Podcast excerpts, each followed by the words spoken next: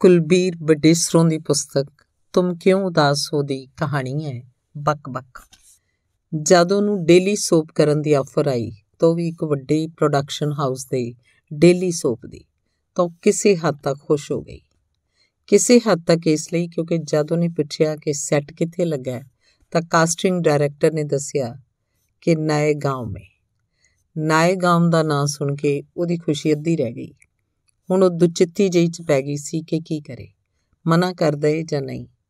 ਪਰ ਇੱਕ ਤਾਂ ਪਿਛਲੇ ਡੇਢ ਦੋ ਸਾਲਾਂ ਤੋਂ ਸਿਰਫ ਦੋ ਦੋ ਤਿੰਨ ਤਿੰਨ ਦਿਨਾਂ ਵਾਲੀਆਂ ਸਟੋਰੀਆਂ ਤੇ ਐਪੀਸੋਡਾਂ 'ਚ ਹੀ ਕੰਮ ਕਰ ਰਹੀ ਸੀ ਤੇ ਦੂਜਾ ਇਸ ਆਫਰਡ ਡੇਲੀ ਸੋਪ ਦਾ ਪਰ ਡੇ ਅਮਾਉਂਟ ਵੀ ਚੰਗਾ ਦੱਸਿਆ ਗਿਆ ਸੀ। ਪਿਛਲਾ ਡੇਲੀ ਸੋਪ ਜੋ ਉਹਨੇ 2 ਸਾਲ ਪਹਿਲਾਂ ਕੀਤਾ ਸੀ, ਉਹ ਦਿੱਲੀ ਦੂਰਦਰਸ਼ਨ ਲਈ ਕੀਤਾ ਸੀ ਤੇ ਸਰਕਾਰੀ ਚੈਨਲ ਦੇ ਡੇਲੀ ਸੋਪ ਦਾ ਪਰ ਡੇ ਹਮੇਸ਼ਾ ਪ੍ਰਾਈਵੇਟ ਚੈਨਲਾਂ ਦੇ ਡੇਲੀ ਸੋਪ ਦੇ ਪਰ ਡੇ ਤੋਂ ਅੱਧਾ ਹੁੰਦਾ ਹੈ। ਤੇ ਦੂਜਾ ਇਹ ਜੋ 2-2 3-3 ਦੀਆਂ ਦਿਨਾਂ ਦੀਆਂ ਕਹਾਣੀਆਂ ਦੇ ਐਪੀਸੋਡ ਹੁੰਦੇ ਹਨ, ਬਹੁਤ ਹੈਕਟਿਕ ਹੁੰਦੇ ਹਨ। 4 ਦਿਨ ਦਾ ਕੰਮ ਅਗਲੇ 3 ਦਿਨਾਂ 'ਚ ਮੁਕਾ ਲੈਣਾ ਚਾਹੁੰਦੇ ਹਨ ਤਾਂ ਕਿ ਇੱਕ ਦਿਨ ਦੀ ਸ਼ੂਟਿੰਗ ਦਾ ਖਰਚ ਘਟਾ ਕੇ ਪ੍ਰੋਡਿਊਸਰ ਆਪਣੀ ਜੇਬ 'ਚ ਪਾ ਲੇ। ਕੀ ਕਰਨ ਵਿਚਾਰੇ ਪ੍ਰੋਡਿਊਸਰ ਵੀ? ਬਜਟ ਹੀ ਇੱਕ ਸਟੋਰੀ ਦਾ ਉਨਾ ਕੁ ਹੁੰਦਾ ਹੈ ਕਿ ਜੇ 4 ਦਿਨਾਂ 'ਚ ਆਰਾਮ ਨਾਲ ਇੱਕ ਸਟੋਰੀ ਦੀ ਸ਼ੂਟਿੰਗ ਖਤਮ ਕੀਤੀ ਜਾਏ ਤਾਂ ਪ੍ਰੋਡਿਊਸਰ ਨੂੰ ਉਹਨਾਂ ਮੁਨਾਫਾ ਨਹੀਂ ਹੋ ਸਕਦਾ ਜਿੰਨਾ 3 ਦਿਨਾਂ 'ਚ ਸਟੋਰੀ ਦੀ ਸ਼ੂਟਿੰਗ ਮੁਕਾ ਕੇ ਹੁੰਦਾ ਸੀ। ਪਰ ਪ੍ਰਾਈਵੇਟ ਚੈਨਲਾਂ ਦੇ ਡੇਲੀ ਸੋਪ ਦਾ ਬਜਟ ਵਾਵਾ ਹੁੰਦਾ ਹੈ ਕਿ ਸ਼ੂਟਿੰਗ ਵੀ ਵਾਵਾ ਟਿਕਾ ਕੇ ਕੀਤੀ ਜਾ ਸਕਦੀ ਹੈ। ਤੇ ਜੇ ਕਿਤੇ ਟੈਲੀਕਾਸਟ ਪ੍ਰਾਈਮ ਟਾਈਮ ਦਾ ਹੋਵੇ, ਭਾਵ ਰਾਤ 8 ਵਜੇ ਤੋਂ ਲੈ ਕੇ 10:30 ਵਜੇ ਤੱਕ ਦਾ, ਤਾਂ ਬਜਟ ਹੋਰ ਵੀ ਚੰਗਾ ਹੁੰਦਾ ਹੈ। ਸੋ ਉਹਨੂੰ ਜੋ ਡੇਲੀ ਸੋਪ ਆਫਰ ਹੋਇਆ ਸੀ, ਉਹਦਾ ਟੈਲੀਕਾਸਟ ਟਾਈਮ ਰਾਤ 10 ਵਜੇ ਦਾ ਸੀ ਤੇ ਚੈਨਲ ਵੀ ਪ੍ਰਾਈਵੇਟ ਚੈਨਲਾਂ 'ਚੋਂ ਨੰਬਰ 1 ਤੇ ਆਉਂਦਾ ਸੀ ਤੇ ਸੋ ਉਹਨੇ ਹਾਂ ਕਰ ਦਿੱਤੀ। ਵੈਸੇ ਵੀ ਉਹਨੂੰ ਕਿਸੇ ਨੇ ਦੱਸਿਆ ਕਿ ਹੁਣ ਨਾਏਗਾਮ ਜੋ ਕਿ ਮੁੰਬਈ ਤੋਂ ਕਾਫੀ ਬਾਹਰ ਵਾਲੇ ਪਾਸੇ ਸੀ, ਦਾ ਹਾਈਵੇ ਕਾਫੀ ਰਿਪੇਅਰ ਹੋ ਚੁੱਕਾ ਸੀ ਤੇ ਜੇ ਗੱਡੀ 60 ਦੀ ਸਪੀਡ ਨਾਲ ਵੀ ਚਲਾਈ ਜਾਵੇ ਤਾਂ ਇੱਕ ਪਾਸੇ ਦਾ ਇੱਕ ਸਵਾ ਇੱਕ ਘੰਟੇ ਤੋਂ, ਸਮੇਂ ਤੋਂ ਵੱਧ ਨਹੀਂ ਲੱਗਦਾ। ਉਹਨੂੰ ਯਾਦ ਆਇਆ, ਉਹ 4 ਸਾਲ ਪਹਿਲਾਂ ਇਸੇ ਲੋਕੇਸ਼ਨ ਤੇ ਇੱਕ ਡੇਲੀ ਸੋਪ ਕਰਦੀ ਸੀ। ਤਾਂ ਇੱਕ ਪਾਸੇ ਦਾ 2 ਘੰਟੇ ਦਾ ਸਮਾਂ ਲੱਗ ਜਾਂਦਾ ਸੀ। ਹਾਂ, ਜੇਕਰ ਲੋਕਲ ਟ੍ਰੇਨ ਚ ਆਓ ਜਾਓ, ਤਾਂ ਜੀ ਮੁੰਬਈ ਦੇ ਅੱਧ ਚੋਂ ਚੱਲੋ, ਤਾਂ ਅੱਧੇ ਘੰਟੇ 'ਚ ਤੁਸੀਂ ਨਾਇਗਾਂਵ ਦੇ ਸਟੇਸ਼ਨ ਤੇ ਜਾ ਖੜਦੇ ਹੋ। ਪਰ ਕੀ ਫਾਇਦਾ? ਉਸ ਤੋਂ ਬਾਅਦ ਕੀ? ਉਸ ਤੋਂ ਬਾਅਦ ਸਟੇਸ਼ਨ ਦੇ ਬਾਹਰ ਸੜਕ ਤੱਕ ਆਉਣ ਲਈ ਪਹਿਲਾਂ ਗੰਦੇ ਨਾਲੇ ਦਾ ਵੱਡਾ ਚੌੜਾ ਬ੍ਰਿਜ ਪੈਦਲ ਪਾਰ ਕਰੋ, ਫਿਰ ਬਾਹਰ ਨਿਕਲ ਕੇ ਸੜਕ ਤੇ ਪਹੁੰਚ ਕੇ ਆਟੋ ਰਿਕਸ਼ਾ ਲਓ। ਜਾਂ ਤਾਂ ਸ਼ੇਅਰਿੰਗ 'ਚ ਤੇ ਜਾਂ ਸਾਲਮ ਲੋਕੇਸ਼ਨ ਤੇ ਪਹੁੰਚਣ ਲਈ। ਅੱਧਾ ਘੰਟਾ ਜਾਂ 40 ਮਿੰਟ ਫਿਰ ਹੋਰ ਲੱਗੂ, ਤਾਂ ਫਿਰ ਹੋ ਗਿਆ ਨਾ ਉਨਾ ਹੀ ਸਮਾਂ। ਫਿਰ ਇਹ ਤੋਂ ਚੰਗਾ ਇਹ ਨਹੀਂ ਕਿ ਜੇ ਆਪਣੀ ਕਾਰ ਹੋਵੇ ਤਾਂ ਉਹੀ ਲੈ ਕੇ ਬਾਈ ਰੋਡ ਹੀ ਜਾਇਆ ਜਾਏ, ਆਰਾਮ ਨਾਲ ਜਾਓ। ਪੈਕਅਪ ਹੋਣ ਤੇ ਪ੍ਰੋਡਕਸ਼ਨ ਦੀ ਗੱਡੀ ਵੱਲ ਵੀ ਨਾ ਵੇਖਣਾ ਪਵੇ ਕਿ ਸਟੇਸ਼ਨ ਤੱਕ ਛੱਡ ਕੇ ਆਵੇ। ਸਿੱਧਾ ਜਾ ਕੇ ਆਪਣੀ ਕਾਰ 'ਚ ਬੈਠੋ ਤੇ ਨਿਕਲੋ ਘਰ ਵੱਲ। ਪਰ ਸਮੱਸਿਆ ਉਹਦੀ ਇਹ ਸੀ ਕਿ ਹਾਈਵੇ ਤੇ ਕਾਰ ਚਲਾਉਣ ਦਾ ਉਹਦਾ ਨਾ ਤਾਂ ਅਨੁਭਵ ਸੀ ਤੇ ਨਾ ਹੀ ਕੌਨਫੀਡੈਂਸ ਸੋ ਜਦੋਂ ਡੇਲੀ ਸੋਪ ਜਿਸ ਲਈ ਉਹਨੇ ਦੁਚਿੱਤੀ ਚ ਹੁੰਦਿਆਂ ਹੋਇਆਂ ਵੀ ਹਾਂ ਕਰ ਦਿੱਤੀ ਸੀ, ਦੀ ਸ਼ੂਟਿੰਗ ਸ਼ੁਰੂ ਹੋਣ ਦੀ ਤਾਰੀਖ ਨਿਸ਼ਚਿਤ ਹੋ ਗਈ, ਤਾਂ ਉਹਨੇ ਡਰਾਈਵਰ ਲੱਭਣਾ ਸ਼ੁਰੂ ਕਰ ਦਿੱਤਾ। ਹੁਣ ਚੰਗਾ ਡਰਾਈਵਰ ਮਿਲਣਾ ਤਾਂ ਇੰਜ ਹੈ, ਜਿਵੇਂ ਚੰਗਾ ਪਤੀ ਮਿਲਣਾ। ਕਿਸਮਤ ਚੰਗੀ ਹੋਏਗੀ ਤਾਂ ਮਿਲੇਗਾ ਚੰਗਾ ਪਤੀ ਜਾਂ ਚੰਗਾ ਡਰਾਈਵਰ ਵਰਨਾ ਰੋਂਦੇ ਰਹੋ ਕਿਸਮਤ ਨੂੰ ਡਰਾਈਵਰ ਦੀ ਖੋਜ ਲਈ ਉਹਨੇ ਡਰਾਈਵਰ ਮੁਹੱਈਆ ਕਰਨ ਵਾਲੀ ਕੰਪਨੀ ਤੋਂ ਲੈ ਕੇ ਹਰ ਜਾਣ ਪਛਾਣ ਵਾਲੇ ਨੂੰ ਕਹਿ ਦਿੱਤਾ ਸੀ ਤੇ ਆਪਣੀ ਲੋੜ ਵੀ ਦੱਸ ਦਿੱਤੀ ਕਿ ਉਹ 9 ਤੋਂ 5 ਜਾਂ 10 ਤੋਂ 6 ਵਜੇ ਤੱਕ ਦੀ ਨੌਕਰੀ ਨਹੀਂ ਹੈ। ਸ਼ੂਟਿੰਗ ਦਾ ਕੰਮ ਹੈ, ਜਿੱਥੇ ਸਮੇਂ ਦੀ ਕੋਈ ਸੀਮਾ ਨਹੀਂ ਹੈ। ਹਾਂ ਇਹ ਕਿ 10 ਘੰਟੇ ਦੀ ਨੌਕਰੀ ਤੋਂ ਬਾਅਦ ਜਿੰਨੇ ਘੰਟੇ ਉੱਪਰ ਲੱਗਣਗੇ, ਉਹਦਾ ਓਵਰਟਾਈਮ ਮਿਲੇਗਾ। ਤੇ ਉਹ 10 ਘੰਟੇ ਕਿਸੇ ਵੀ ਸ਼ਿਫਟ 'ਚ ਹੋ ਸਕਦੇ ਨੇ। ਸਵੇਰ ਦੀ 7 ਵਜੇ ਦੀ ਸ਼ਿਫਟ ਜਾਂ 9 ਵਜੇ ਦੀ ਜਾਂ 2 ਵਜੇ ਦੀ ਤੇ ਜਾਂ ਰਾਤ ਦੀ ਸ਼ਿਫਟ ਬਸ ਕਾਲ ਟਾਈਮ ਦੇ ਅਨੁਸਾਰ ਜਦੋਂ ਡਰਾਈਵਰ ਨੂੰ ਬੁਲਾਇਆ ਜਾਏਗਾ, ਉਦੋਂ ਤੋਂ ਸ਼ੁਰੂ ਹੋ ਜਾਣਗੇ ਉਹਦੇ 10 ਘੰਟੇ ਤੇ ਫਿਰ ਉਹ ਤੋਂ ਉੱਪਰ ਓਵਰ ਟਾਈਮ ਦੇ ਘੰਟੇ। ਪਰ ਜੀ ਜਦੋਂ ਉਹਨੇ ਇੰਟਰਵਿਊ ਲੈਣੀ ਸ਼ੁਰੂ ਕੀਤੀ ਤਾਂ ਹਰ ਡਰਾਈਵਰ ਇਹੀ ਕਹਿੰਦਾ ਸੀ ਕਿ ਰਾਤ ਨੂੰ 11 ਤੋਂ ਬਾਅਦ ਦਾ ਸਮਾਂ ਡਿਊਟੀ ਤੇ ਹੋ ਗਿਆ ਤਾਂ ਖਾਣੇ ਦਾ ਅਲੱਗ 100 ਰੁਪਏ ਦੇਣਾ ਪਏਗਾ। ਆਟੋ ਰਿਕਸ਼ਾ ਦਾ ਭਾੜਾ ਵੀ ਦੇਣਾ ਪਏਗਾ ਕਿਉਂਕਿ 11 ਵਜੇ ਤੋਂ ਬਾਅਦ ਤਾਂ ਲੋਕਲ ਬੱਸਾਂ ਤੇ ਟ੍ਰੇਨਾਂ ਬੰਦ ਹੋ ਜਾਂਦੀਆਂ ਨੇ। ਤੇ ਉਹ ਆਪਣੇ ਘਰ ਕਿਵੇਂ ਜਾਏਗਾ? ਤੇ ਜੇ ਡੇਲੀ ਸੋਪ 1 ਸਾਲ ਤੱਕ ਚੱਲਿਆ ਤੇ ਉਹ ਇਸੇ ਨੌਕਰੀ ਤੇ ਟਿਕਿਆ ਰਿਹਾ ਤਾਂ 1 ਮਹੀਨੇ ਦੀ ਪਗਾਰ ਬੋਨਸ ਦੇ ਤੌਰ ਤੇ ਲਏਗਾ। ਬਾਕੀ ਦਿਨ ਤਿਉਹਾਰਾਂ ਜਿਵੇਂ ਦੀਵਾਲੀ ਵਗੈਰਾ ਤੇ ਤੁਹਾਡੀ ਮਰਜ਼ੀ ਹੈ, ਤੁਸੀਂ ਕੀ ਦੇਣਾ ਚਾਹੁੰਦੇ ਹੋ? ਹਾਂ, ਦੂਜੀ ਗੱਲ ਇਹ ਕਿ ਤੁਸੀਂ ਖੜੇ ਪੈਰ ਨੌਕਰੀ ਤੋਂ ਜਵਾਬ ਵੀ ਨਹੀਂ ਦੇ ਸਕਦੇ। ਇੱਕ ਮਹੀਨੇ ਦਾ ਨੋਟਿਸ ਐਡਵਾਂਸ ਦੇਣਾ ਪਏਗਾ, ਨਹੀਂ ਤਾਂ ਇੱਕ ਮਹੀਨੇ ਦੀ ਪਗਾਰ ਵਾਧੂ ਦੇ ਕੇ ਜਵਾਬ ਦੇ ਸਕਦੇ ਹੋ। ਪਤਾ ਨਹੀਂ ਕਿੰਨੀਆਂ ਸ਼ਰਤਾਂ ਤੇ ਫਰਮਾਇਸ਼ਾਂ ਡਰਾਈਵਰ ਲੋਕ ਦੱਸ ਰਹੇ ਸਨ। ਦੱਸ ਤਾਂ ਉਹ ਵੀ ਬਹੁਤ ਕੁਝ ਰਹੀ ਸੀ, ਜਿਵੇਂ ਦੇਖੋ ਗੱਡੀ 60 ਦੀ ਸਪੀਡ ਤੋਂ ਵੱਧ ਨਹੀਂ ਚਲਾਉਣੀ, ਕਦੇ ਲੇਟ ਨਹੀਂ ਹੋਣਾ, ਕਿਉਂਕਿ ਸਾਡੀ ਸ਼ੂਟਿੰਗ ਦੀ ਲਾਈਨ 'ਚ ਹੋਰ ਕੁਝ ਵੀ ਮਨਜ਼ੂਰ ਹੋ ਸਕਦਾ ਹੈ, ਭਾਵ ਐਕਟਿੰਗ 'ਚ ਕਮੀ ਪੇਸ਼ੀ, ਪਰ ਸੈੱਟ ਤੇ ਲੇਟ ਪਹੁੰਚਣਾ ਮਨਜ਼ੂਰ ਨਹੀਂ ਹੋ ਸਕਦਾ।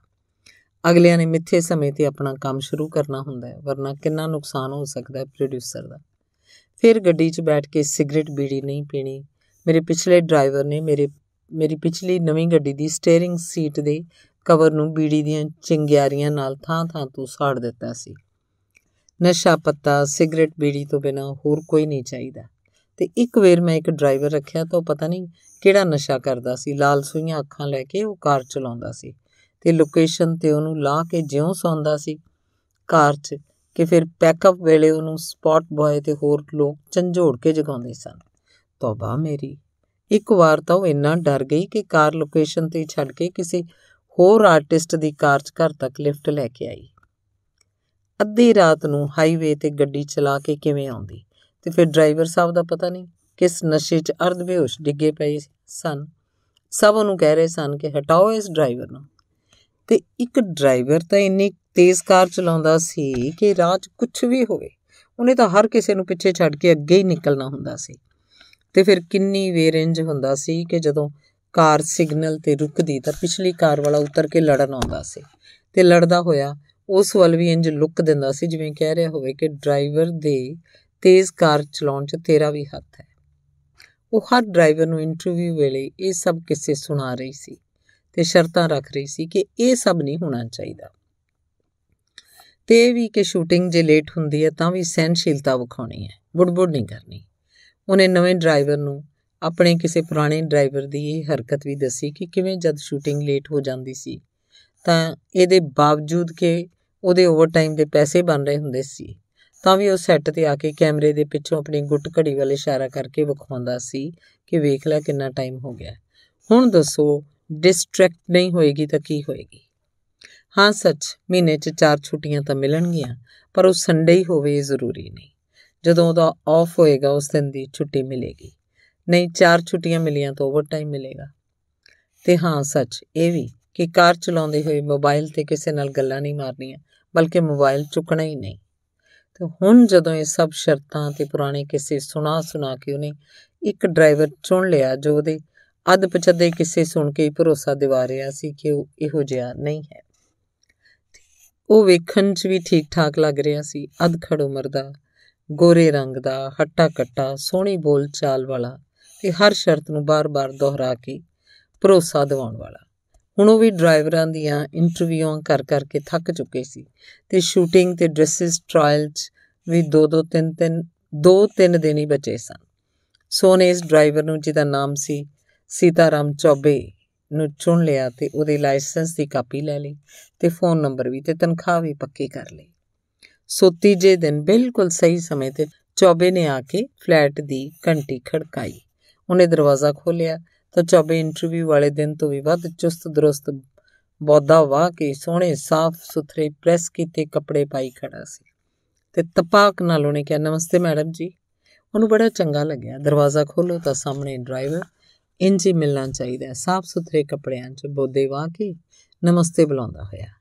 ਇਹ ਨਹੀਂ ਕਿ ਇੰਜ ਖੜਾ ਹੋਵੇ, ਜਿਵੇਂ ਨੀਂਦ 'ਚ ਉੱਠ ਕੇ ਆਇਆ ਹੋਵੇ ਤੇ ਕੱਪੜਿਆਂ ਤੇ 100 ਵਾਲ ਪਏ ਹੋਣ ਤੇ ਮੂੰਹ ਇੰਜ ਬਣਾਇਆ ਹੋਵੇ ਜਿਵੇਂ ਜ਼ਿੰਦਗੀ ਨਾਲ ਹੀ ਨਾਰਾਜ਼ ਹੋਵੇ। ਤੇ ਕਾਰ ਦੀ ਚਾਬੀ ਇਉਂ ਫੜ ਰਿਹਾ ਹੋਵੇ, ਜਿਵੇਂ ਅਹਿਸਾਨ ਕਰ ਰਿਹਾ ਹੋਵੇ। ਆਖਿਰ ਇਹੋ ਜੇ ਵੀ ਇੱਕ ਡਰਾਈਵਰ ਦਾ ਅਨੁਭਵ ਹੋ ਚੁੱਕਾ ਸੀ ਉਹਨੂੰ। ਚਲੋ ਜੀ, ਉਹ ਖੁਸ਼ ਹੋ ਗਈ। ਨਾਏ ਗਾਮ ਤੱਕ ਜਾਂਦਿਆਂ ਤੇ ਮੁੜ ਕੇ ਆਉਂਦਿਆਂ ਤੇ ਸ਼ੂਟਿੰਗ ਤੇ ਵੀ ਸਭ ਵਧੀਆ ਰਿਹਾ। ਬਲਕਿ ਪਹਿਲੇ ਦਿਨ ਹੀ ਨਹੀਂ ਪਹਿਲੇ ਦਿਨ ਹੀ ਨਹੀਂ, ਕਈ ਦਿਨਾਂ ਤੱਕ ਲਗਾਤਾਰ ਆਉਂਦਿਆਂ ਜਾਂਦਿਆਂ ਤੇ ਸ਼ੂਟਿੰਗ ਤੇ ਵੀ ਉਹਨੇ ਦੇਖਿਆ ਚੌਬੇ ਖੁਸ਼ ਰਹਿੰਦਾ ਹੈ।